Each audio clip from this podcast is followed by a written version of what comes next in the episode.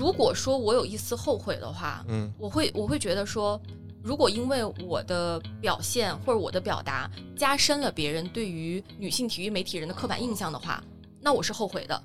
但是做自己这件事情，我不后悔。就那个简单粗暴的公式，这个简单的粗暴公式就是两个男的，一个女的，嗯。嗯，女生漂亮好看，嗯。特别是要穿的好看，嗯，就就好像这是一个公式，嗯。如果说这个公式简单粗暴的得出的原因是因为我的话，嗯那我其实我会有一点内疚的。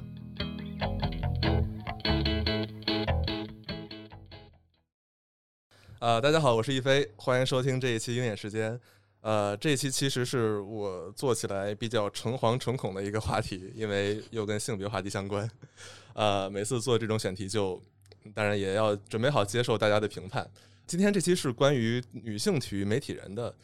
大家一听到这个词，可能会首先反映出女性体育媒体人包括什么。那在我这儿，我们今天要聊的可能主要有三个角色吧，我想，一个是呃女解说，一个是女记者，一个是女主持人。这可能是大家比较常见的女性体育媒体人的分类，当然还有一些更导播啊、更后期的角色，可能大家平时就讨论的少一些。但这几种角色，呃，我是觉得在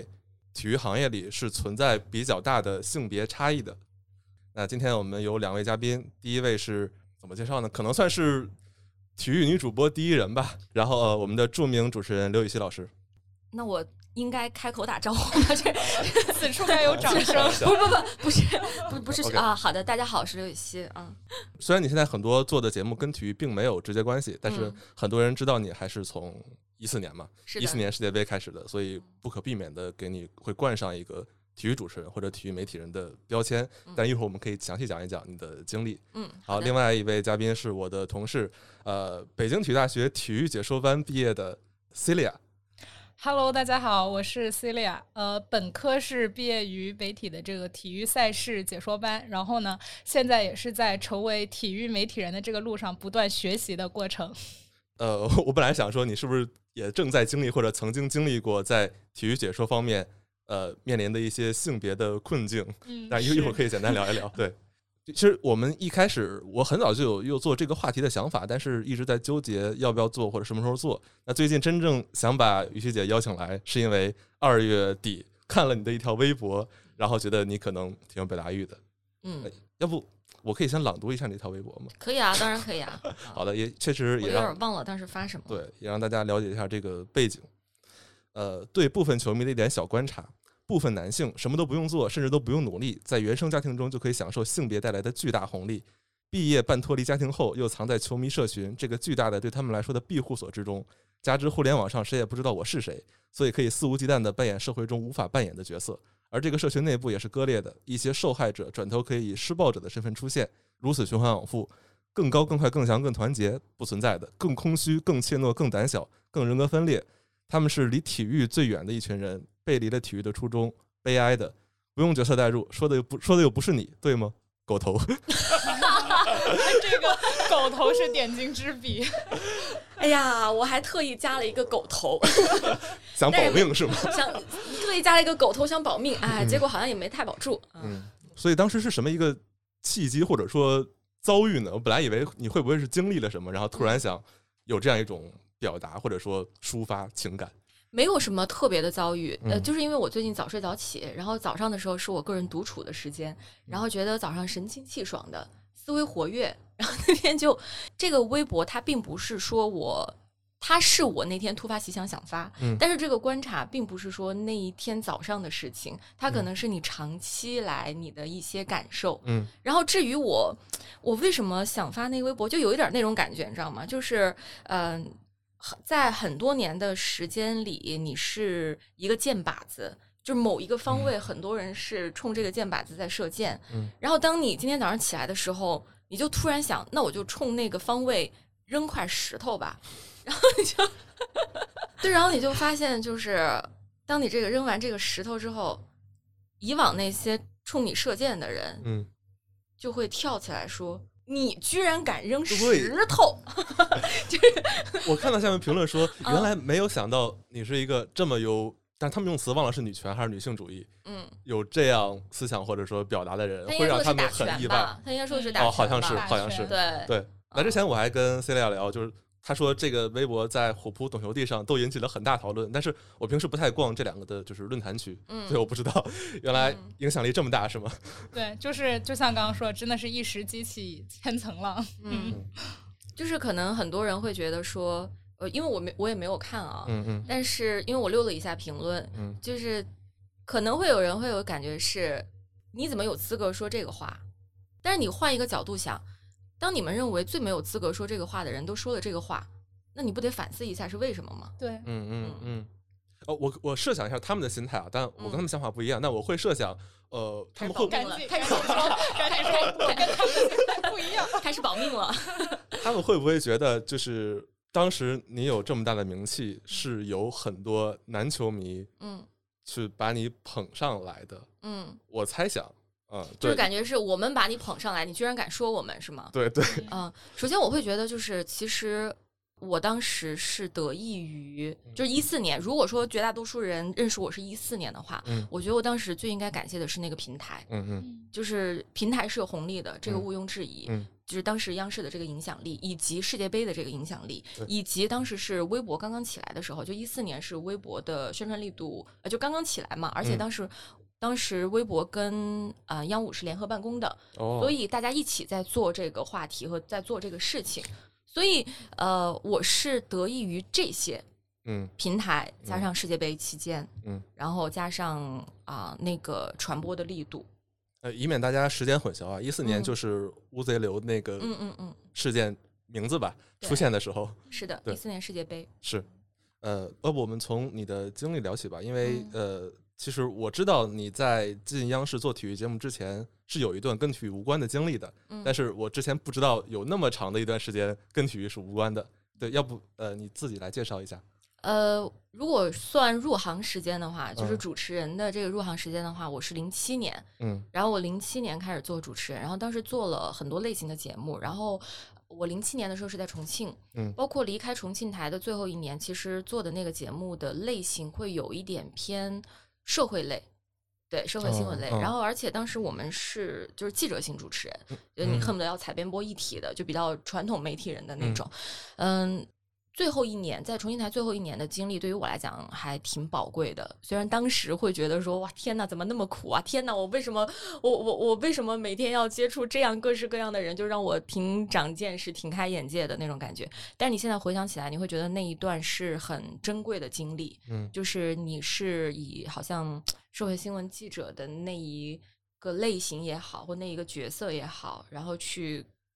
看待了这个社会和这个世界。嗯然后后来呃来了北京之后，也做了一些跟体育没有关系的节目。嗯然后我是一二年的时候开始，当时嗯央五有一个节目叫做《冠军中国》，那个节目是有一个类似于像体育综艺吧，体育比赛综艺的一嗯个、一个节目，嗯、在棚里边儿的录制，然后会请各队嘉宾，嗯然后来进行 PK，然后也是一个主持人的一个角色。嗯然后可能因为那个节目，然后 NBA 节目看到了我，就是 NBA 最前线，哦我我感情非常深的一个节目。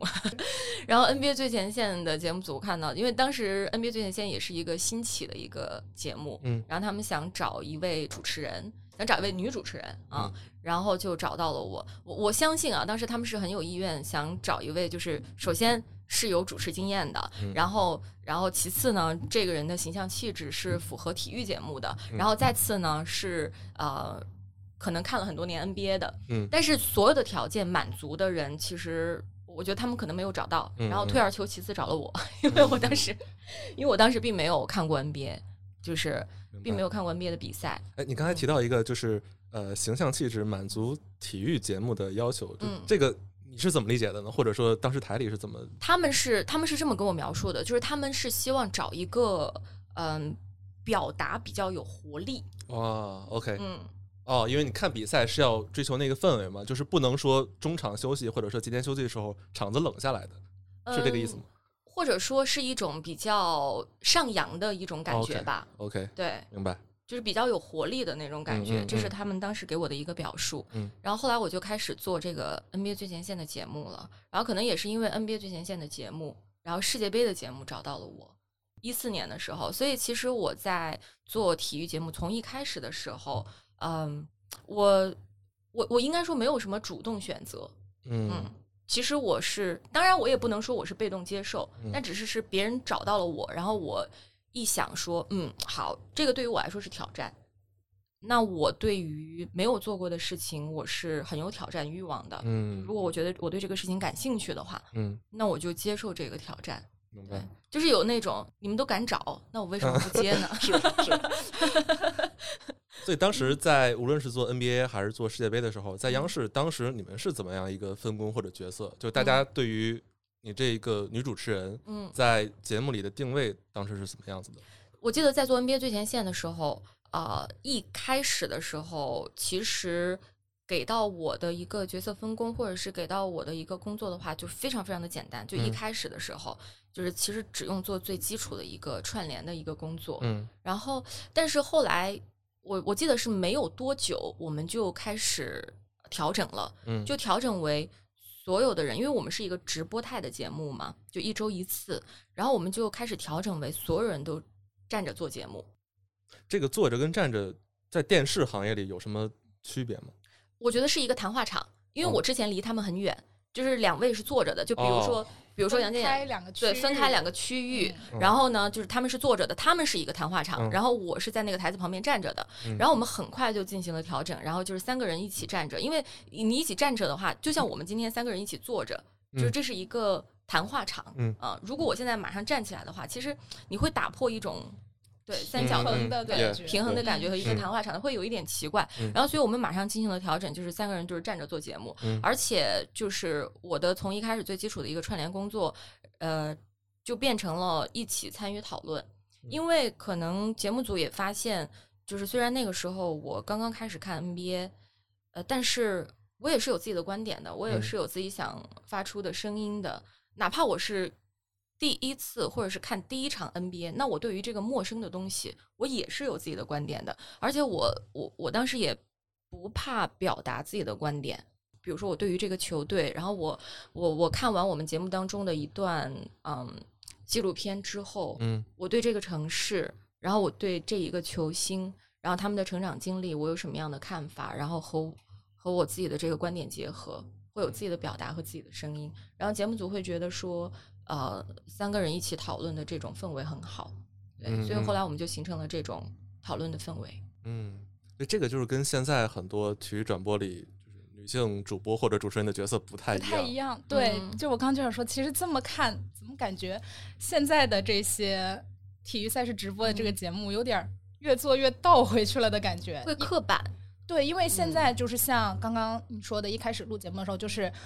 男性的解说员可能就坐在台子上，然后呢，嗯。女性就会专门安插一个类似这种女主播的角色，嗯。就站在那里，然后可嗯。能就是做着很重复的读广告啊等等嗯。这一类的这种工作。嗯。然后可能有的时候，甚至一些呃女性的解说员或者女主持人对某场比赛有自己的观点的时候，可能也会迫于这种男性解说员的权威或者专业，会感觉有点畏惧表达。嗯。对，呃，我我当时我当时为什么不畏惧表达的原因，我之前还跟亦飞聊过，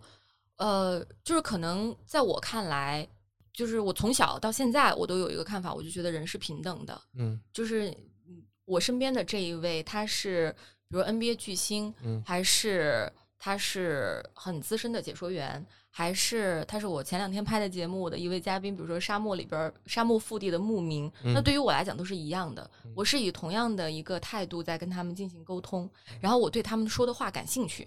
这个好奇的程度是一样的，所以对于我来讲，我当时能够迅速的跟他们建立一个谈话场，就是，呃，我在平视你们，嗯我我当然我很我很尊敬你们，我我知道你们在行业里边儿就是从业很多年，但是我们我依然在平视你们。我这是一个新闻人很理想的状态，我觉得，尤其是在比较年轻的时候，能有这样的就是平视别人的心态，我觉得非常难得。因为一开始可能刚做记者的时候，都会觉得面对那些大大咖位的嗯。采访对象、或者说嗯。搭档的时候，会有那种畏惧心态，我觉得是很正常的。因为我觉得就是平视很重要的一点，嗯。因为很多人会说，就是你你不要把自己看得很低，嗯然后、然后这样你就会平视别人。但是嗯我会觉得更重要的一点是，你自己就不要先看低任何人，嗯你先做到这一点的话，再想后面一点。嗯对，包括当时央视也没有给你施加特别明确的你要承担什么功能性的 角色。没有，没有嗯但是你知道，我当时我我在某一段时间的时候，稍微在那个 NBA 呃最前线的节目当中，稍微有一一点点小任性是什么呢？嗯就是包括在 NBA 节目当中，当时我的一个穿着打扮，嗯因为嗯、NBA 那边他们会寄很多的纪念 T 恤过啊来嘛，啊，对，然后所以就是美国那边寄来了哪一波衣服，然后我们可能就选一件衣服来穿，然后或者是那天我们做的是比如说跟马刺相关的内容，那我就嗯去找一件那个马刺的纪念 T 恤来穿上。那至于怎么搭配的话，他们也没有给我任何的要求，然后都嗯是我自己。呃，我就觉得，哎，我我怎么喜欢怎么来，所以所以就是，如果是我那天穿的是短裙或者短裤或者是长裤，其实都是我自己想嗯这么来搭。但是我记得，呃，某一次的时候，我忘了是谁，就突然说了一句说。你要穿短裙露大腿，这样能够吸引更多的男球迷。我当时一下子的那种内心的不悦嗯和不愉快，呃，那种感觉很明显。就是自从我听到了那句话之后，在 NBA 最前线的节目当中，有很长的一段时间，我就开始穿长裤了。当然，这是对自己的另外一种束缚，你知道吗？啊这其实是对自己的另外一种束缚。但是你那个叛叛逆的心情就起来了。所以一开始你在自己搭配衣服的时候，完全没有想过大家会怎么看。或者我是无意识的吧？嗯，对，嗯，白。就是被说了这么一嘴之后，反而还觉得我为什么要取悦你？对。嗯但其实这其实这也是不对的，是对自己的另外一种限制。其实应该是 更遵循自己是吗？对明白。但是现在很多的网络媒体的转播的时候，嗯会，我猜测是平台要求主播要穿成什么样的。我自己自你身你有实习过吗？有平台实习过，有有有嗯但是出境呢？呃，出境的实习没有，但是嗯。我有朋友就是有做这方面的，就是我有听说过别人的故事，就是嗯。确实是可能在一些媒体平台，就包括试镜，甚至试镜之前的一个阶段，让你发一些你自己的生活照，嗯。就会有这种的要求，就是就是感觉这样子反而是在加深呃大家对于女性媒体人，不管是解说记者还是主持人的一个刻板印象。嗯就是仿佛你站在那里，你就是一个承担的是花瓶的功能，而不是嗯说跟那些男性解说员平起平坐。就是你嗯在入这一行的时候，就已经给你贴上了一个不专业的标签。嗯，而且我会觉得，就是其实现在，呃，就是我我记得我是做 NBA 节目之后，大概也就是一四一五年，就感觉体育节目当中都有一个标配，嗯是不是？就是两位男解说，然后一位女主持人的这个。嗯，我记得大概是对一四年左右的时候，腾讯 NBA 啊，我我说名字了，没关系。腾讯 NBA 转播的时候，开始有一个专门的女主播的角色，嗯就我觉得那个印象很明显，是腾讯先开始的。然后从那时候开始到现在，所有的足篮球的转播，嗯不止腾讯了，什么咪咕之类的，也都在有这样一个角色。就我们说白了，有点像花瓶的这样一个存在，从那时候开始有的。嗯，所以我我也说，我也很好奇是怎么就开始变成了这样。因为一四年，至少当你在央视的时候，还没有这么明确的，大家觉得你要是承担一个花瓶的功能，嗯对，还是挺允许你自由表达的，参或者说参与到这个话题的讨论里来。嗯乌贼流那个事件会不会也是他们非常允许你做自己的情绪表达然后出现的？嗯，我我记得一四年的时候，就是当时说想让我做世界杯的节目，然后我也会觉得说，对于我来讲是一个特别特别大的挑战嘛。然后当我遇到这种挑战的时候，其实我人是兴奋的，嗯我就会觉得这个事情我没有做过，那就是像我之前说的，那你们敢找我，嗯 我为什么不敢接呢？嗯就你就觉得好像是以以主持人的身份接了一个新的节目的那嗯种挑战的感觉。然后我记得我在做第一期的时候，其实嗯，我的那个表达是有一点儿绷着的。因为当时是对于我来讲是一个陌生的谈话场，嗯，就是我我当时的搭档是邵仁义嘛，我和邵仁义也没有搭过，然后和其他的嘉宾也没有搭过。他不像我和比如说呃杨健、杨毅，我们已经形成了一种铁三角的一个关系和那个谈话场。呃，所以我第一期节目，我记得世界杯的第一期节目，我是稍微有一点儿绷着的。嗯，然后当时我们的频道总监，就是我到现在我都非常非常感谢的一个人，就我当时我们的频道总监就找我谈话，他说，他说你为什么不做 NBA 最前线节目里边你自己呢？然后我说我以为我还稍微就是今天还挺松弛的，他说没有，他说哦你要做你自己，你要肆意表达。就是你要表达你的观点，就是你要表达你的态度和你的看法，嗯就是你不要怕，嗯就你要肆意表达。然后我当时我听完之后，就感觉好像给我嗯卸下了一定的包袱，嗯嗯然后以及你会有一种呃被支持和被鼓励的那种感觉，有领导在后面在我给我撑腰，就是被支持、被鼓励。就是我希望你能够发出你自己的声音，然后你应该肆意表达，然后你应该做自己。嗯就他会这么来跟你说，你要做自己。然后我到了，我我就记得我到了第二期节目开始，好，那我就开始做自己，我也不吝惜自己的表达。嗯，对，就所以那次哭是情绪流露，非常做自己的一种体现。没有想太多，啊真的是没有想太多，嗯就确实比较肆意吧。嗯，你不管你之后后不后悔，反正当时是肆意了。哎，那后悔吗？后来看到反应之后，就是包括你自己的感受，包括、嗯呃台里会觉得之后需要让你收一收吗？没有，没有，啊、没有。嗯，你你知道我我如果说我有一丝后悔的话，嗯我会我会觉得说，如果因为我的表现或者我的表达加深了别人对于女性体育媒体人的刻板印象的话，那我是后悔的。嗯但是做自己这件事情，我不后悔。嗯，你明白我的那个点吗？明白明白。嗯，嗯就是如果是因为我会觉得，你看像现在平台它对于啊、呃所谓的这个女主播的这个要求啊，嗯或者说它的这个节目的设置，它好像有一种公式，嗯就那个简单粗暴的公式。这个简单的粗暴公式就是两个男的，一个女的，女的，嗯嗯，女生漂亮好看，嗯穿特别是要穿的好看，嗯就就好像这是一个公式。嗯如果说这个公式简单粗暴的得出的原因是因为我的话，嗯，那我其实我会有一点内疚的。对。现在包括后来有人在回顾的时候，包括我刚刚我们说的时间顺序嘛，感觉就是从一四年之后，大家开始试图总结这一套公式。嗯，我不确定是不是你就是当时让他们得出，哎，这一点好像能成的 这个人。但是我会觉得过于简单粗暴了，是就是是可能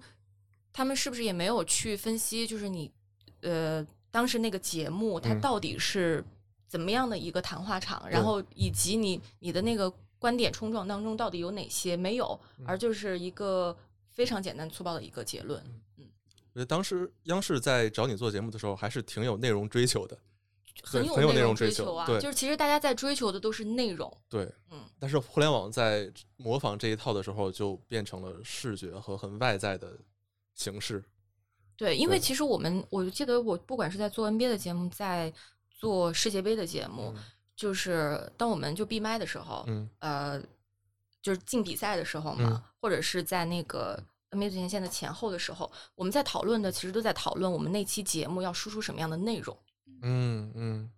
不管是我们跟节目组，嗯。还是跟其他的几位嘉宾，我们大家在碰的都是这种东西。嗯。嗯，就你真正是参与到这个内容里来的。当然，嗯这就是做节目嘛。对因为我对对本身一开始是入这个行的时候就是主持人，就是我们一定是要去参与呃内容讨论。嗯，我是觉得现在呃，在至少在转播里，或者说很多体育节目里，主持人这个角色是在被弱化的。嗯，就我昨天也在自己在想，就是关于为什么现在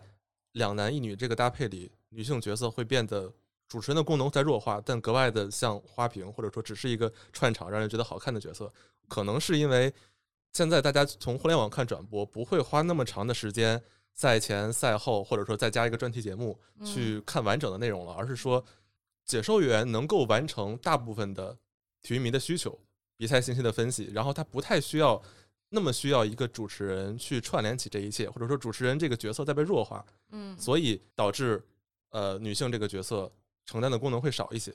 先不说男主持还是女嗯。主持啊，就是其实，在整个呃节目样态当中的话，啊、或者说是传媒行业的话，嗯主持人的角色本来就在被弱化。啊这些年。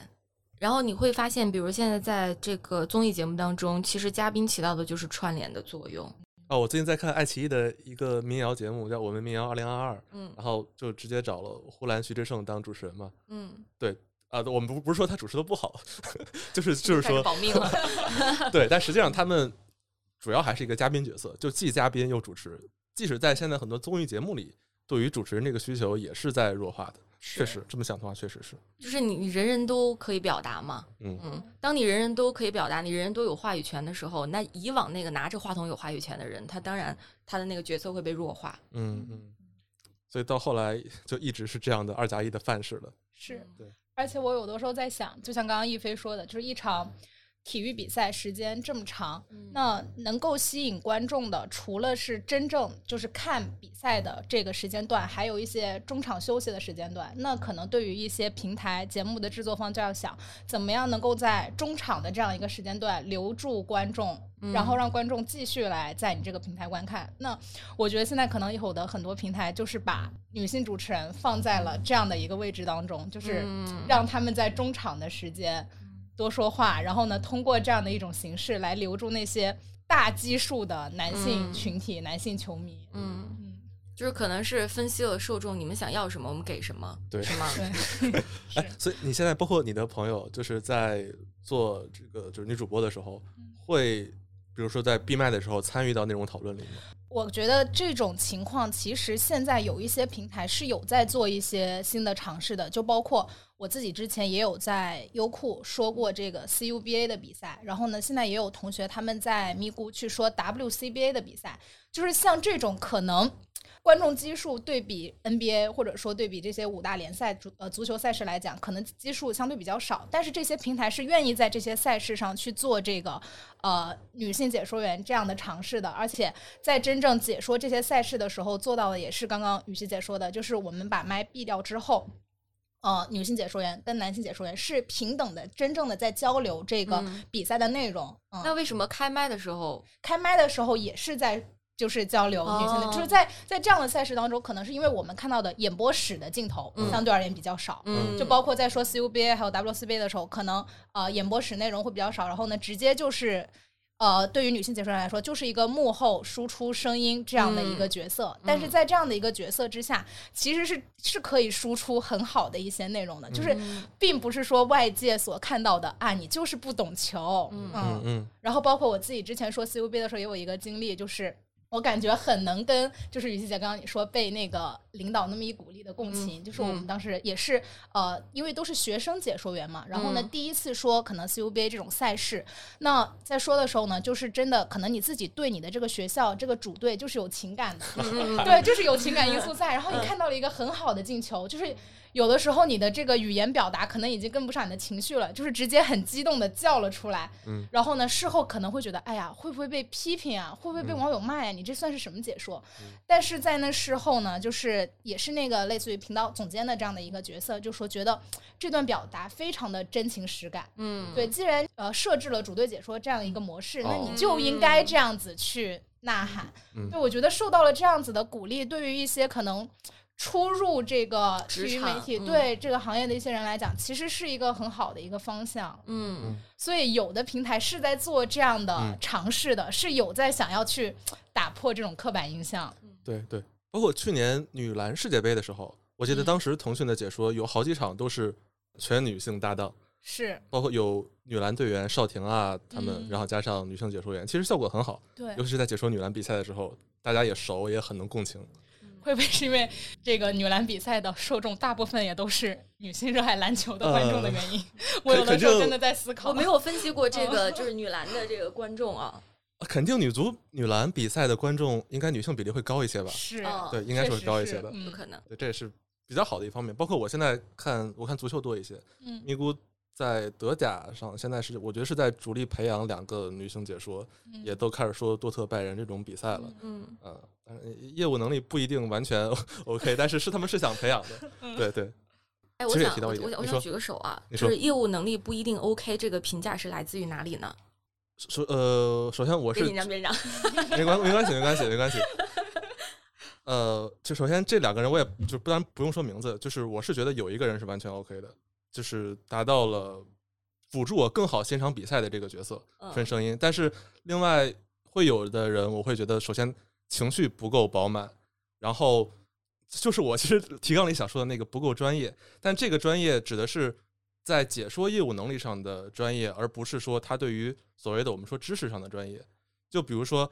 他不会说专注于比赛和场外分析，他经常会揣测球员的心理，嗯我猜他这时候应该怎么想的。嗯，这种，但我我会觉得这对于一个解说来说是过于主观的一部分内容，而不是嗯分析。当然，每个人都表达的权利啊，这这我认可。嗯但是我是认为，在你作为一个解说，是应该做到更有分析性一点的，帮助大大家给大家带来更多知识。但是如果说我猜测球员在想什么，这个每个人都能猜，那我需要你解说干嘛呢？嗯，我会觉得就是是不是很多的球迷他对于解说的要求也是相对比较单一的呢？对嗯，，其实就是我刚刚就是一飞这么说完，我就想到前几天在办公室里一个同事问我，就说：“那你们有没有学就是专门的这个体育解说员解说在比赛的时候到底该说些什么内容？”对对对，专业上怎么认定的？对，那嗯我就是，我就在想说，其实这个东西每个人的标准都不一，因为就算包括嗯是体育解说，可能这个对于这个词的定义，那嗯你这个行业当中可能也会有很多人给出不一样的这样的一个定义。嗯，就我们现在可能对于不管是男性解说员还是女性解说员也好，嗯，对于他的标准都是已经条条框框的，都已经都标固化了准化了。嗯对，就是嗯感觉你就应该说这些内容，不然你嗯就是不专业的。你知道我我呃上一次有一次我看了一个比赛啊，就是也是某位解说员跟我关系蛮好的啊，嗯。然后他在那个解他在那个解说比赛的过程当中呢，他就讲了很多的文化和历史相关的东西。嗯这个恰好是我自己特别感兴趣的。然后我听完那一场比赛之后，就是可能啊，或许可能他的那个关注点真的没有完全在某一脚传球，嗯或者说某一个技战术，但是他当时讲了跟这个国家相关的很多的人文历史背景的东西。然后我当时听完他那一场之后，我说我哎，我说我好喜欢，就是你在这一场的这个表达，我觉得受教，嗯就我很喜欢听他嗯讲的那个内容。所以我想说的是，这个是我喜欢的内容。嗯当然，有可能有很多的人喜欢别的内容，嗯或者说有一些。呃，就比如说刚刚开始看比赛的人，他也会喜欢某种程度的解说。嗯但是我们会发现，就是回过头来的话，其实现在至少绝大多数的球迷吧，他对于解说的一个所谓专不专业的一个认知和判定都是单一的且固化的，是它不允许你超出某一个方框之外。嗯嗯嗯，对我这么补充吧，刚才我嗯说的可能不那么，就我现在想想清楚之后，我应该这么说，就是 一直哎，自己把自己给，你把自己一会儿肯定自己把自己的前面一段给剪掉，他剪他剪，给他留下来，留下的。留下来。就我是觉得好的体育解说，如果用一句话来定义的话，是应该给观众带来更多的信息量。嗯就是我觉得，不管是场内的信息、场外的信息，或者说刚才你说的国家地理上这种延伸的信息也好，我觉得这是能给观众带来不一样的东西。否则说我闭麦就好了，或者说我嗯听原声就好了。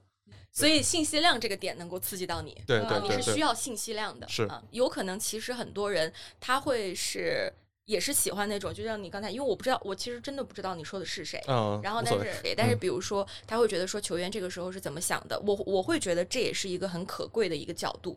对，但这个就很主观了，就是我会觉得实际上我会觉得他并不是这么想的。嗯啊，当然没问题啊，嗯，嗯，对就每个人有自己的揣测和猜测，也是嗯 OK 的。对，是是需要接受这种不同的审美取向的需求的。其实你其实已经很尽量的想把自己打开了，嗯但是有的时候，当你呃，就是把自己放到球迷这个群体当中的时候，你会嗯发现这个、这个群体这个社群，从某种程度上来讲，对于对于你来讲，是你看世界的一种限制。就是其实这就像我们昨天在看、昨天在聊的一个问题一样，我会觉得说，就是体育是一个很美好的东西，嗯就是竞技场是一个嗯相对公平的一个舞台，就是这种公平，可能我们在社会竞争当中。啊、不见得能够见到，但是我们在竞技场能够看到，所以我会觉得就是体育真的特别美好，而且我们呃，就包括我自己吧，我会觉得我从很多的体育赛事，很从很多的球员的背景和球队的发展史等等，嗯。很多的东西里面，我自己汲取到了很大的能量，嗯，而且包括就是我去年的时候，不是在那个东京，大概也就是十七天的时间，我总共采访了九十位，就是呃运动员和嗯教练员，那个工作量是巨大，就是你晚上的时候经常就觉得心脏疼，你知道吗？我会觉得支撑我走下去的是他们的故事，嗯就是他们在某种程度上来讲是激励到我的。我觉得这个是我从他们身上，也是从体育身上汲取到的很大的养分。嗯我就觉得这个东西它是体育是一个很美好的东西。那当你越接近体育的人，当然我理想主义又来了，嗯，是的，呃，我会觉得你越接近体育的人，那你就是越接近这些养分的人，对吗？嗯所以我就会觉得啊，那你这个球迷社群。不就是应该是越接近这个养分的人吗？那当你们在看待世界，你们在看待自我的时候，不是应该越来越开阔吗？但是你会发现不是嗯，就是当你把你归于一个球迷社群的时候，你不知道是这个社群是一个庇护所，还是因为一个什么样的原因，就是它其实会在某种程度上反倒把你限制的更死，就你看待世界的角度变得好像更加单一了，嗯。好像更没有那么多元化了。嗯，这个是我有一点没有太想明白我为什么的地方。我自己对球迷社群的感受是，大家很多时候在讨论的话题是赢了吹，输了喷，嗯，是比较把体育的价值，当然你说的很多元，那实际嗯。上大、大众接受的是更简单化的取向，这是一个为了追求赢的游戏，嗯。嗯、所以他并没有理解你那种多元的，而是而是说赢了之后我们就应该怎么样，输了之后你就是不行，其实我会觉得追求赢本身也没有什么问题，嗯。但是他是怎么赢的呢？科比是为什么成为科比的呢？勇士是怎么拿到冠军的呢？嗯，呃，因为他这一路上有很多的故事的，是，嗯。但我不觉得大部分的体育迷有这么强的好奇心，或者说他对故事没有好奇心，他对背后没有好奇心，他对你的数据表现，你这场得了多少分，嗯我是知道的，我知道你一个赛季场均砍多少分，多少个篮板，嗯这是大家认定的专业，以及说在球场上怎么配合，嗯，这是普通人认定的专业。嗯但对于幕后的这些故事性的，或者说我们觉得更有意思、更有魅力的东西，嗯，我不觉得那么多人都对他好奇。数据的表现嗯如何配合这嗯些东西是表象，嗯它背后是是它背后得有血肉支撑的呀。然后你血肉的这个东西你都不去不去看，然后你不去研究，你如何说自己专业呢？就是就我刚我刚嗯嗯跟你俩聊完，就是我嗯。感觉可能我要说一句比较刻板印象的话，嗯。就是我感觉在我的认知当中啊，仅代表个人，嗯。就是 男性的球迷、体育迷，真的就是会更关注数据、嗯比赛表现、这场比赛的结果如何。嗯但是女性的体育迷，就是就给我的 主观感觉，我就是真的觉得大家会更关注的是这个过程，嗯这个故事性，可能也跟大家就是一直在说的啊、男性可能就更偏向什么那种直男的那种理性思维，然后女性可能会更偏结果论，结果论。对对对，感性思维，可能真的有这样的一种原因存在。当然，可能也有点刻板印象，就是大家热爱体育的这个女性的这些呃体育迷们，可能会更关注你这个人的个人的成长，包括你背后的家庭、你的这个故事，你是怎么样嗯。一路走到今天的。那男性呃，可能更多的就是辩论，在辩什么呢？就在辩论这个詹姆斯跟库里到底谁是历史第一人。嗯。哎，其实我听你这么一讲完之后，我反倒会觉得，从这个层面上来讲，就是他们那样是感性的，我们是理性的。因为就接着一飞的，真的，因为接着一飞的说的那个话来说的话，就是呃，你们讲输赢嘛，对吧？讲输赢，我会觉得讲输赢。认赢这个事儿是完全没有问题的，嗯但是它是如何赢的，你得去分析背后的逻辑啊，嗯你得把这个逻辑理顺了之后，你才能够持续赢啊。嗯嗯这做一个项目，做一件事情，不就是这样的吗？对那我追求这个项目的成功，然后我追求这个事情，我要把它做成，那我必须得去分分析这个背后的逻辑，我上一次是怎么做成的。这那从这么来看的话，我们是比较理性的，你们是比较感性的。对，男性也会分析，但我觉得很多人分析的是，也会分析体系，就是嗯说这个体系环境是如何如何的。然后也是我上一期节目我自己说的一个话，嗯很多人会归根结底呀，嗯还是因为我们的大环境不行，或者说市场不行，就大家会归咎男性会归咎到这个程度，嗯而不是说这个球员经历了什么故事，他从小生长环境是怎么样的，嗯大家不会往这个方向想。对，当然不太理，这是一种，这是一种这是一种。嗯。呃，一开始一直在说，是不是女性体育媒体人在这个行业里会有一些跟其他行业比更大的困境？就我有这个设想，是因为跟一些其他的媒体行业比，嗯就是非体育领域的，呃，跟一些财经媒体或者说呃特稿圈儿我亲身接触的感受，但是没有数据支撑，是很多其他领域非常资深的记者、媒体人，尤其是积累到一定的年龄或者资历或者水平，反而是女性的比例会比男性不低，甚至会高一些。我会有这样的观察，但是在体育里，整个性别比例是非常失调的。就哪怕我们有时候会说是不是我们国家的问题，但实际上我感觉更多是体育领域的问题，直观的接触上的感受。我我自己是给自己的定义是主持人嘛，就是电视人。嗯，我们还真的没有刻意的要说女主持或男主持，就包括我最近在做的一个节目，是其实是以纪录片的拍摄方式嗯拍的一个安徽卫视的一个节目。嗯然后在我们那个节目当中，就是也是有男主持，也是有女主持，但是每次大家并不会把所谓的男女。这个两个字给拿出来，嗯而是有的时候在跟比如导演沟通的时候，哦，这期是谁谁做，直接说名字啊嗯，这期是谁谁做，并不会刻意的强调说，好，这期我们是男主持来，嗯好，这期是女主持来，其实反倒没有，那在体育里会不会是因为，呃，大家会觉得是男球迷更多，或者说男观众更多，来造成这样的分工？我觉得可能是平台或者说决策层他这样认为的。就像刚才说的，我们推给你，我觉得你会喜欢这个，然后我推给你这样一套，是不是其他的任何一个领域都不存在这种男女受众比例差别这么大的情况？我我也有时候在想，你说娱乐类的差别大吗？我感觉娱乐类的，就是可能感觉甚至会有些跟体育行业相反。大部分看那些娱乐综艺的受众群体，嗯，网综或者说什么恋综这种，可能受众群体更多的是以女性为主。那可能这些综艺节目会包装一些男性的主持人，把它打造成一个小鲜肉的形象，哦来更加的吸引女受众。那同样嗯在体育这个行业当中，就会更多的把女性包装成一个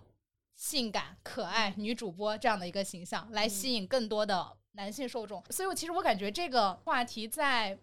各个行业内其实都会有存在这种现嗯象。所以，所以我发了那个微博之后，我好像看到有人在留言，大概意思就是说，其实什么样的社群，就比如说他的意思是饭圈也是这样，嗯嗯，然后，但是我不是对饭圈就了解的不多嘛，就是也没有什么特别多的接触，所以得不出来观察的结论。所以我们这期可能还会发现另外一个现象，就是男性媒体人在娱乐圈的就业困境，是吗？真正的平权节目。我但这个我们了解不多，不知道是不是存在这种一种情况吧。就行业是一个分割嘛，就是之前包括昨天我们我们俩也聊，就是一方面，呃，国内的是可能体育跟其他领域比，女性媒体人的生存空间会小一些，但是我会把这个环境跟国外去相比，尤其是欧美，他们一开始在二十年前，在体育节目里或者比赛转播里也是没有女性角色的，但是到后来他们是渐我渐们有，我们有，哦，我们之前是有的我们，之前有的，对，央视是有的。当时大家是没有任何性别区分，他们的功能跟男解说、男主持是一模一样的，是不是？对，其实我比如说宁星老师，对对对嗯对吧？也还有是记者，一开始是那个做记者，说央视最早说 F 一的那个石一英老师，嗯嗯，还有一直在说花滑的陈颖老师，嗯，就是对他们的定位其实一直都是解说员。对。嗯。嗯。嗯，其实日本的足球联赛，从高中联赛到大学联赛、职业足球，都有一个类似于应援经理嗯，这样的形象存在。但其实这个东西在全世界也非常普遍。比如说 F 一原来有颁奖的礼仪小姐，嗯那后来啊这几年因为就是女性主义运动比较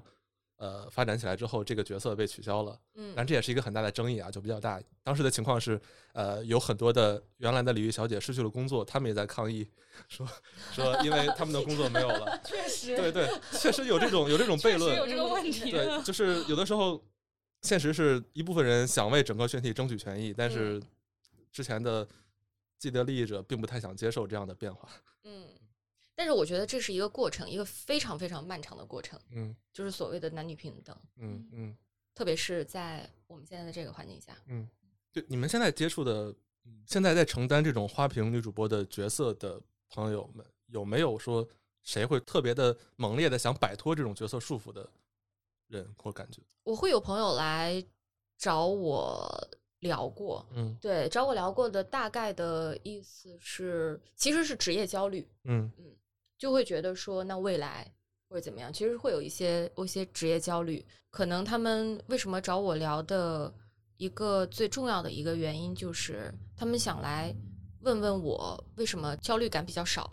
我也刚刚也一直想问这个问题，真的，对，就是因为从呃雨师姐你谈你一开始的经历，然后呢，再到现在我们看到你做《西游记》，然后可能就是慢慢的呃体育渐渐的就是从全部可能变成了生活当中的一部分这样的一个过程，就是给人的感觉一直都是非常坚定的知道自己想要什么，就是感觉没有这种焦虑感。我我其实也有的，我我我也是有工作的焦虑感的。就比如说，当我要完成一个项目的时候，就是我也长白头发，你知道吗？你知道我去就是去年在卡塔尔那一个月，嗯，我就长了好多根白头发，就愁工作愁的，愁内容愁的。你当时主要是做那个《西游记》是吗？主要做《西游记》，然后嗯也要做其他的嘛，因为《西游记》就像我的孩子一样，嗯就你养孩子，你也要做，你也要接 别的，OK 你也要接很多事情养孩子的，你知道吗？啊，懂了懂了懂了。对，你要做一个平衡的。OK 啊 OK，对，然后嗯、我我会觉得，就是我自己我自己稍微小总结了一下，我会觉得你找到你自己热爱的事情特别重要。嗯，就是所谓的热爱的话，我以前跟朋友也聊到过这个话题，就是我当时说的是，我说那个热爱就是你每天早上的时候。起来的时候，你想到你做的那件事情，你会特别兴奋、特别有嗯活力的那种感觉。嗯然后前两天的时候，我看到了一篇文章，他怎么评定这个热爱的事情，我觉得说的更准确。嗯就是你想象一下，当你财务自由之后，你还会不会做你现在做的这件事情？嗯如如果果你还会做的话，那就真的是热爱。嗯嗯然后我就真的想象了一下，嗯就是我如果财务自由之后，我还会不会愿意做《西游记》？那我更会做，我连我连招商都省了，我自己投自己。啊 就因为因为我会觉得，就是我为什么想做《西游记》，或者未来为什么想做《西游记》，就是因为整个世界是一幅巨大的拼图。嗯在这个地球上生活的人，这个人发生的故事，我对他们是有好奇心的。嗯然后我是想把这幅巨型拼图一点一点一点的拼起来的，肯定是拼不完的。嗯但是在有生之年能拼多少算多少。所以，当人真正有了热爱的事情之后，内核会更稳一点，嗯，要焦虑感会少一点。要不你介绍一下《西游记》吧，因为不一不不一定所有听众都看过。西游记》是这样的，《西游记》嗯。是我一个小栏目，然后嗯。做到现在也没有做多少季，嗯。或者说，其实我理解的《西游记》是我的行走就是《西游记》，但凡嗯你把它拍下来了，它不见得一定是一个常态的节目化的东西。OK，第一季呢是一六年的时候嗯，当时做的是跟欧洲杯相关的节目，后来也做了《西游记》的 NBA 的主题，嗯。然后当时是跟杨烨老师，然后我请杨烨老师跟我一起去拍一个 NBA 季的主题，然后在洛杉矶拍的第二季，然后再后来呢，《西游记》是呃跟安徽卫视合作，然后只哦。是说形态稍微变了一下，嗯。就是啊、也也跟体育所谓的体育没有那么大的关系，然后也跟户外运动没有那么大的关系。一开始在做《西游记》的时候，是因为嗯，也是刚接触体育没有几年的时候嘛，嗯。然后我我觉得好像体育的这个东西特别美好，然后但是为什么不知道不知道为什么它好像有弊，就是嗯。它的那个城墙是很高的，然后你会觉得说观赛门槛儿也很高。呃，然后这个城嗯。墙你不知道是谁修起来的，嗯。然后我就总觉得，其实城墙里边儿的这个啊、日常，我是窥探到一些的，我就觉得它呃是很美好的一件事情，不管是体育赛事也好，还是很多在体育当中发生的故事也好，嗯。所以我就希望好像一开始啊，一开始的《嗯西游记》它好像是一个小小的桥梁，嗯。就你让平时从来不看体育的人，或者是不怎么关注体育比赛的人，然后我通过一种相对而言比较轻松的一个方式，嗯嗯。然后我就说，哎，来呀来呀，这边看一下，就是那种感觉，就有点像导游一样，然后把大家引进这个城墙里边来。但是我后来我就会发现，首先这个城墙很厚，嗯，就他是很难把人给引进来的。这个在哪儿呢？你觉得原因在哪儿呢？我不知道，嗯就是好像呃很多人是齐心协力的把这个城墙修得很厚，嗯嗯，就是这个里边有有大家的功劳，就是就是感觉，呃，对体育喜好很久的这些人，可能他们已经形成了一个圈层，嗯然后甚至就是可能说难听点儿，可能会对新来的人产生一些鄙视链，嗯，就会感觉我看这项运动比你久，了解的比你多，然后就以至于让新来的人很难再融入进去。是的，就是他并没有说来我们欢迎你，嗯嗯就是没有那种氛围。嗯嗯对，然后所以就是我我当我第一季做《西游记》的时候，我就会觉得说哇，好难。嗯就你真的首先，呃，外边儿完全对体育赛事也好，或者是对体育这个东西他不感兴趣的人也好，他就真不感兴趣。对。然后有可能他也远远的看着这个城墙很厚吧。对，这这个感受我也很常有，因为呃，我有一个做体育播客的朋友，嗯呃，他的那个播客叫翻转体育，然后他那个 slogan 我特别喜欢，叫拆掉体育的高墙，对，他就直白的？是是，就是这个墙。呃，包括呃，我跟我们现在录制场地在播客公社啊，北京的播客公社，还有那个小宇宙，包括其他平台的一些，包括做播客的机构，他们会常说很看好体育播客的市场，而且很多做播客的机构会觉得自己要有一档体育播客，而且很多确实也在做，但是做完之后都会发现这个数据不如预期。对对，就是我是觉得你感觉体育是个大众很热门的话题，但实际上不喜不了解的人是真不了解。所以我我们今天讨论的是可能跟性别有关的话题，但嗯 说实话，性别可能是呃造成这个墙壁的原因之一。我我会感觉，尤其是体育迷还是以男性为主嘛，我们客观来说，嗯，嗯、或者说是足篮，对呃，尤其在足篮球这些最受关注的项目上，嗯，可能是男性的受众为主，然后大家久而久之，这是一个男性讨论的空间，然后就会特别的喜欢把它跟看球上的专业来挂钩，就是你要看的足够多，知道足够多的球员、球队，然后了解足够多的技战术、历史，然后才能成为这个场域的一部分。对，嗯。嗯。所以所谓的《西游记》就是，嗯，我对这个，呃，我所遇见的人世界和事和这个嗯。世界的好奇及记录，嗯。可以这么理解。嗯后来呢，就是去年呢，其实《西游记》是落在微博，然后是做世界杯相关的啊主题。那一季我看了。嗯说到卡塔尔了，嗯你当时在卡塔尔会能见到真正的 local 的卡塔尔的人吗？尤其是卡塔尔的女性，能见到能见到。呃，我在卡塔尔当地是能见到卡塔尔女性的，她嗯基本上她的穿着就会是大家知道的那个样子，就是一身黑色，嗯然后以及她会戴着这个面巾的，嗯嗯，就是把自己完全包裹起来的。然后我记得就是，呃，我当时在卡塔尔去了有一个地方叫做卡塔拉文化村，嗯呃，然后里面呢，它会有很多各式各样的活动，嗯，然后那个其实是当地的主办方，然后他为了迎接世界杯和欢迎来到欢迎世界各地来卡塔尔的客人，嗯然后他会安排的各种各样的活动。然后有一天我们去那儿拍摄的时候，我就看到那儿有一个。啊、有一个你算是一个沙发的一个角落吧，嗯。露天的一个场地啊，嗯。但是有安置了几处沙发的一个角落，然后上面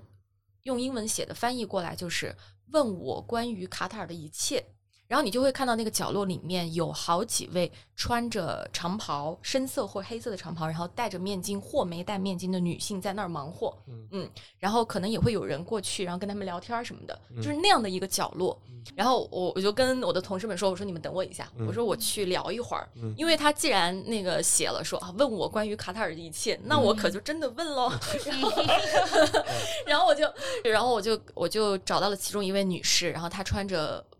一身黑色，然后加嗯上把自己的脸是完全是挡起来的，只露出了眼睛。嗯然后我就说我说我无意冒犯，嗯呃，我特别想问你们这身装束是为什么这样？嗯他当时跟我说，他说有两个理由。他说第一个理由是因为我们这样完全把自己包裹起来，是因为能够接触呃他们的那个神。这是一个宗教的理由，信仰的理由。我说，嗯，好，那这个理由我自己内心的 OS 是好，这个理由我 take 啊。然后他说还有第二个理由，第二第二个理由就是他说，你知道男人是动物吗？就是当男人看到了穿着暴露的女性的时候，嗯，男人会起非分之想。我说，即便他们起非分之想，也不是我们的错，对吗？他说对，但是我们要保护自己，我们要把自己包裹得很好，我们不能把自己的身体，不能把自己的肌肤给除了自己的爱人之外的任何一个人看到。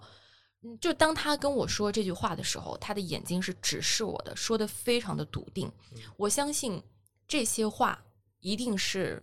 他的奶奶、他的妈妈、他身边的很多的人跟他讲过很多次的话。嗯，但当我听到他跟我说第二句话的时候，我当时我就跟他说，我说嗯，好的，我我明白了，我大概知道你们为什么要穿这样装束的原因，然后我就跟他 say goodbye 了。嗯然后我就在想说，其实嗯，他们是完全是在一个男权社会嘛，然后在男性凝视下，呃，生活成长了那么多年，然后再加上比较复杂的一个宗教的一个原因和信仰的一个原因，嗯所以几种原因归结在一起的话，就是他们已经分不出来哪种是真的是基于信仰，哪种是基于对我这是一个男权社会，嗯对我我接受的是男性凝视，而会自己给自己洗脑说我是在保护自己。就是咱们也不好评判别人什么或者什么，但是我感觉就是他们现在可能真的已经分不清了是。别人对他们所施加的这样的一种规训，还是说嗯自己对自己的这种规训，就是可能在一代一代传承下来的这样的一个过程当中，嗯，慢慢的就形成了这样的一个禁锢吧。是的嗯，因为就是你看，现在我们好像国内很多的呃女生也是会受一点女性主义，不管是书籍也好，还是说其他的一些文章的影响，然后会发现自己有了女性主义的意识，就好像是开了一小扇窗一样，然后你就会发现你这扇窗其实开完之后，你是你你就没有办法关上了，然后你就会透过那扇窗，然后来来看待很多的问题了。而对于他们来讲呢，那扇窗为什么难以打开呢？是因为它呃它是复杂的，宗教信仰、社会嗯、家庭等等各种各样的原因，嗯，所以他们很难去像我们一样去把那一扇窗打开一个缝儿。嗯嗯而且你知道，我会有一个感觉，我我们让亦菲加入进来吧，好吗？嗯我会有一个感觉，亦菲就是就是，如果是当然，你说我们现在占绝大多数的这个异性恋啊，嗯就占绝大多数异性恋，就是我们以一男一女的这个情况来举例的话，嗯就是如果如果我是一个男生的话，我就要去给我女朋友买波伏娃，我就要去给我女朋友买上野千鹤子，我要让她成为女性主义，因为当一个女性真正的成为了女性主义之后，男性同样受惠。嗯嗯，就就其实我们昨天也聊到那个，嗯。就是呃，我最开始提到为什么会感觉在其他的媒体领域，呃，比较资深的女记者很多，甚至比男记者多，嗯。会感觉一个现实的原因，我假想的是，呃，男性到了一定岁数之后，比如说四十岁了，如果你几十年还干着同样一份职业，嗯。比如说记者的职业，别人会觉得你没有成就，或者说就这样了。就这个嗯年龄是一个对男性来说应该去创业、要做自己的事情的年年龄，嗯呃他会受到一种外界的压力，就你需要做点别的了。但是女性媒体人在其他领域里会更沉得住气，或者说更有空间把精力专注在内容上。嗯，我不知道你现在是不是这样一种状态？就是在某种 在某种程度上来讲，你们的有一些选择也是受限的。是就比如说，呃，比如说四十岁，你刚才说的这个四十岁，就是几乎没有四十岁的男性说我可以选择回归家庭，对吗？嗯，那是，但是好像女性可以女性但是女性可以，嗯但是实际上，如果你在男女相对平等的一个情况下的话，那谁有钱，谁或者是谁挣钱多一点，谁往前冲一点呗。嗯谁的挣钱能力更更好一些，那谁就往前冲一点呗。嗯。对，而从职业的角度来讲，你把分分成不同行业的话，我现在会猜想，呃，会不会体育是最后一个实现平权的领域？因为很有可能。对，因为 男性受众或者说男性决策者的比例实在太高了，嗯嗯，我觉得可能是最后一个。我倒觉得不一定，因为我最近也有在听那个呃其他的一个播客，可以说名字，宁浪别野，我不知道一飞听过没？我知道知道这个，对，听说过。是四个女性呃自媒体人，她嗯们弄的一个播客。然后呢，那四位女性自自媒体人都是运动博主、健身嗯博主。然后呢，他们可能之前所从事的这个职业也都不是跟体育相关的，但是是因为接触了运动、接触了体育之后，然后呢，决定我辞去我原本的工作，我来做一个这个呃我热爱的体育相关的、运动相关的这样的一个健身博主。就我觉得这也跟整个自媒体环境、各种平台兴起有一定的关系，就是嗯可以越来越多的人，不管男女，越来越多人可以有自己的话语权。那这样的看来的话，其实也是给女性提供了更多的机会的。虽然说可能他们的受众群体大部分也都还是女性。嗯哦，你说运动博主，我想到有时候我会觉得，呃，关注运动的女生反而是在女生里更容易有女性主义倾向的。是吗？就是自己参与运动的人嗯，就是他会，当然不是出于说外界对你的身材身材焦虑、身材看法，嗯他是真的为了出于满足自己对身体的掌控。嗯这这样的人，我接触来来讲，反而是更有。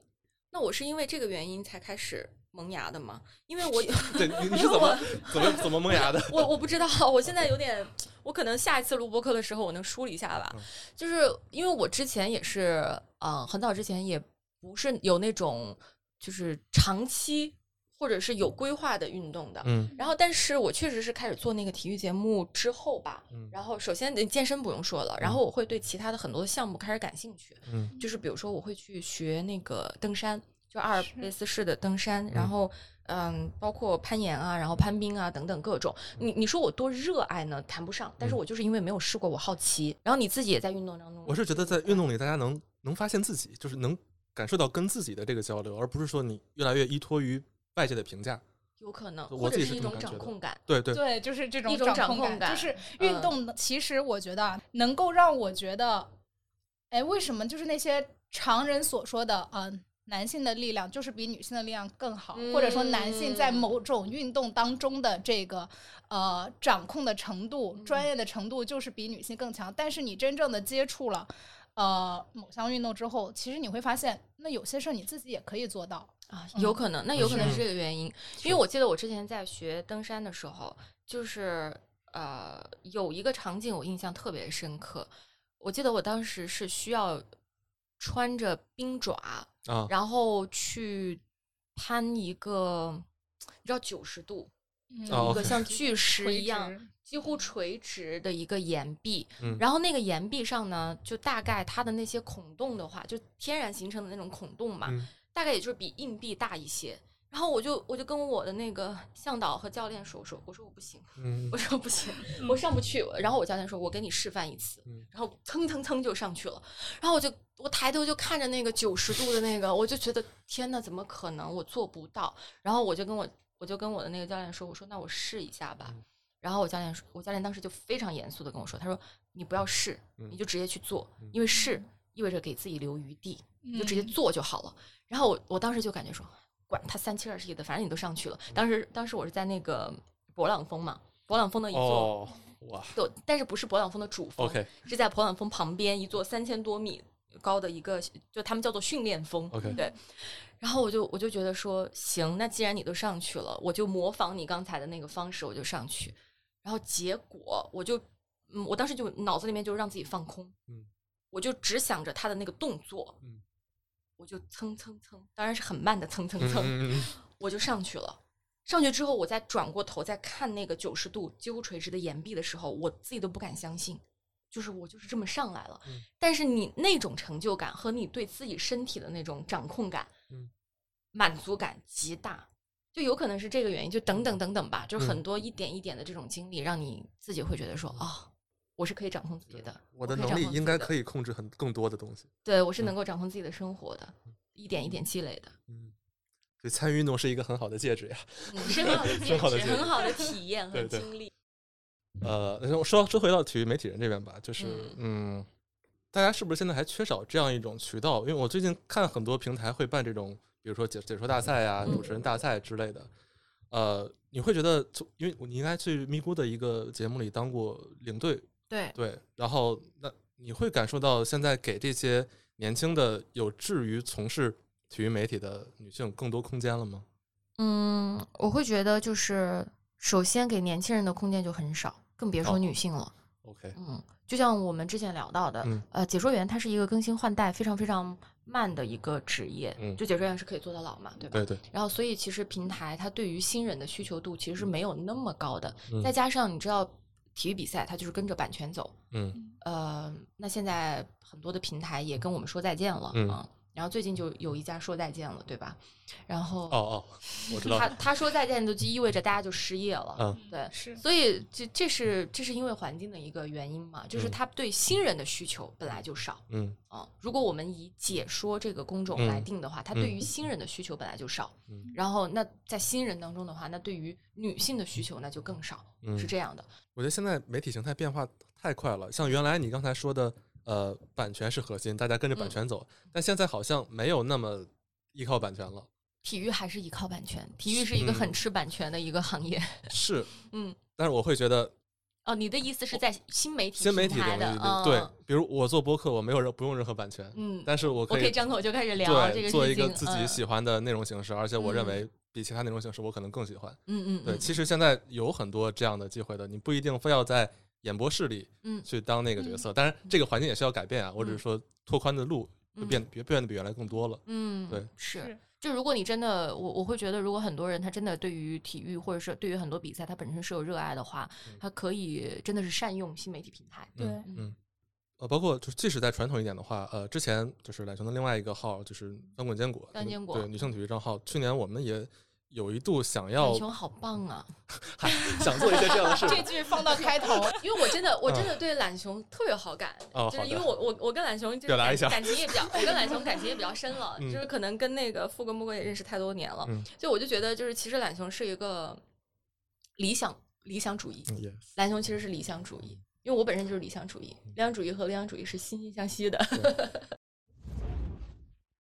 现在还有人会给你经常冠上乌贼流的标签吧？我我感觉啊对，是的你，自己会特别反感这些吗？或者会会很看看到这些很在意吗？你说这个外号吗，啊，对，呃，乌贼流这几个字本身我没有任何的，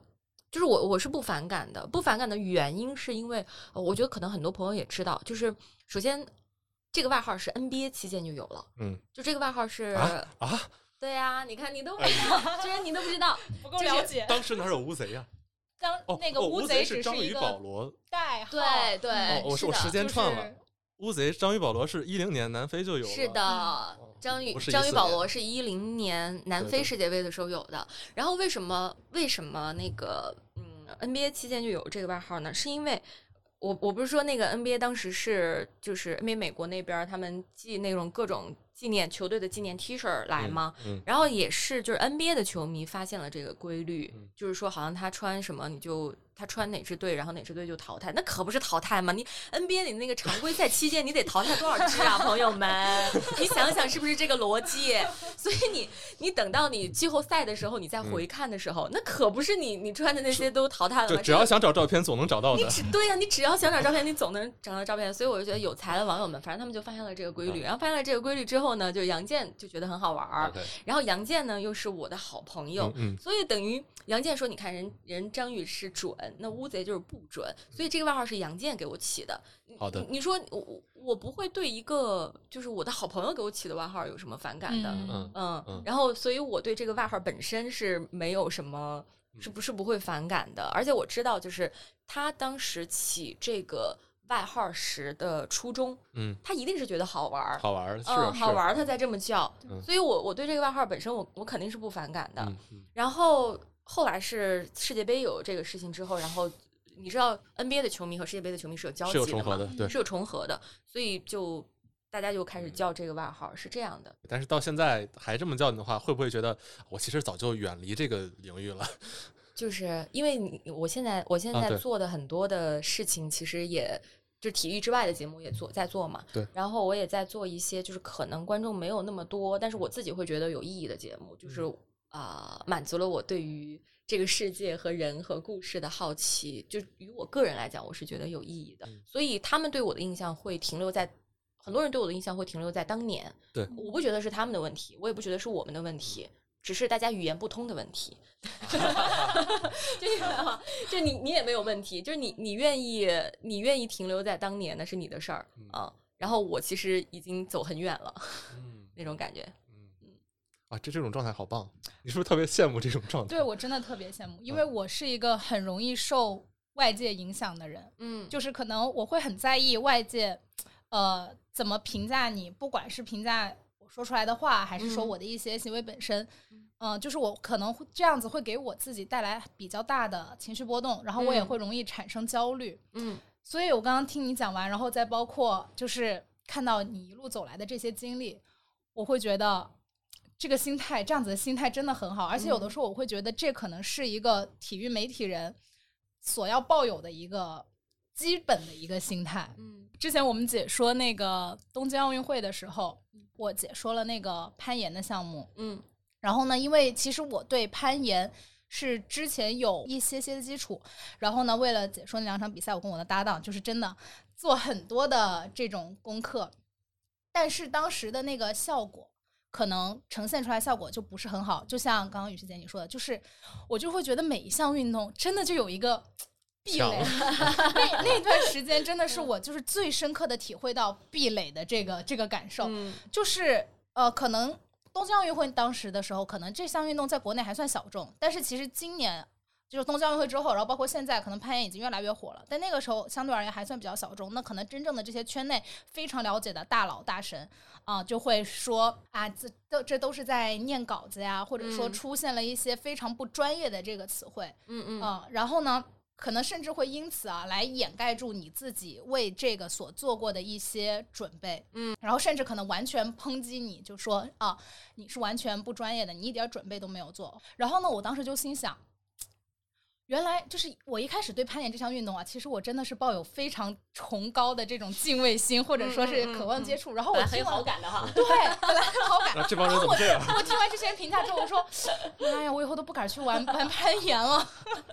嗯，你下次去岩馆就说：“我就是说东东京奥运会。”然后我那段时间的那个就是那个心理波动的状态，真的非常。非常大，很难受。对，就是很难受。然后你的努力，对对对。然后呢，发生了一件我觉得还挺有趣的事儿，就是我也会去翻微博上大家对你的这个一些评价。然后呢，甚至有人专门出了一期 B 站来骂我跟我同学两个这个解说，就甚至专门出了一些视频，真的去找了那个出节目说我俩的那个人，让他自己 去解说了。怎么样？怎么样？就是他是一个呃。说平常说粤语的人嘛，然后呢，可能专门给他开了一个这种类似粤语频道，然后呢，当然我自己来解说，我就也没有听他那一路，嗯，听他那一路解说的那个信号，但是我看事后就是可能他也有发微博，就是说觉得啊，很感谢平台给他这个机会，这个活儿确实也不是那么好做。你看看，你看看，因为攀岩这个运动我了解的也不是很多啊，就是它一定也会有自己的各种比较核心的赛事嘛，就是如果是你在核心赛事当中的一个。一个解说的一个风格，也是不一样的。然后呢，你在东京奥运会这样面向于大众，嗯，对吧？这样的一个赛事的解说方风格一定也是不一样的。我会觉得好像很多的一个项目啊，就是当很多人他走进那个城墙之后，他就希望这个城墙里边的人说着他们城墙里边的语言，对，太有同感了。对，是的，是的，就你说城墙里边语言，他他不会管外边的人的。但实际，我们就拿那个东京奥运会举例的话，其实你更多考虑的就是你的受众其实是大众。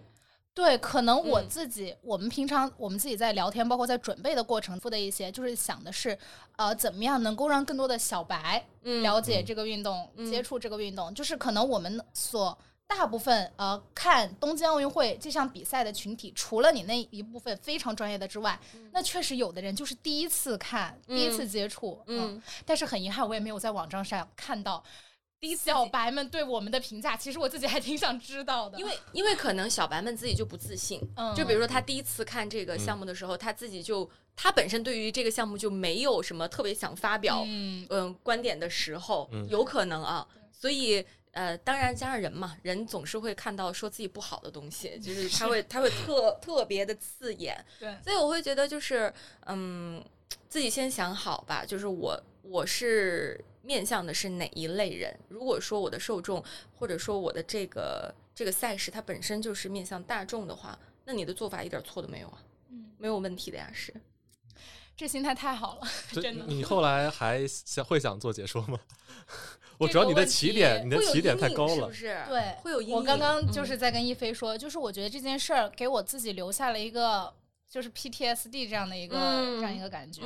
但是其实，在那之后，我也有说过其他的赛事，就是我还有在继续在说篮球。我感觉跟我说篮球的感觉，我就觉得啊，我的自信又回来了。嗯嗯。只要自信回来了就行。是，对，嗯。但是就是真的是，我觉得人就无论男女，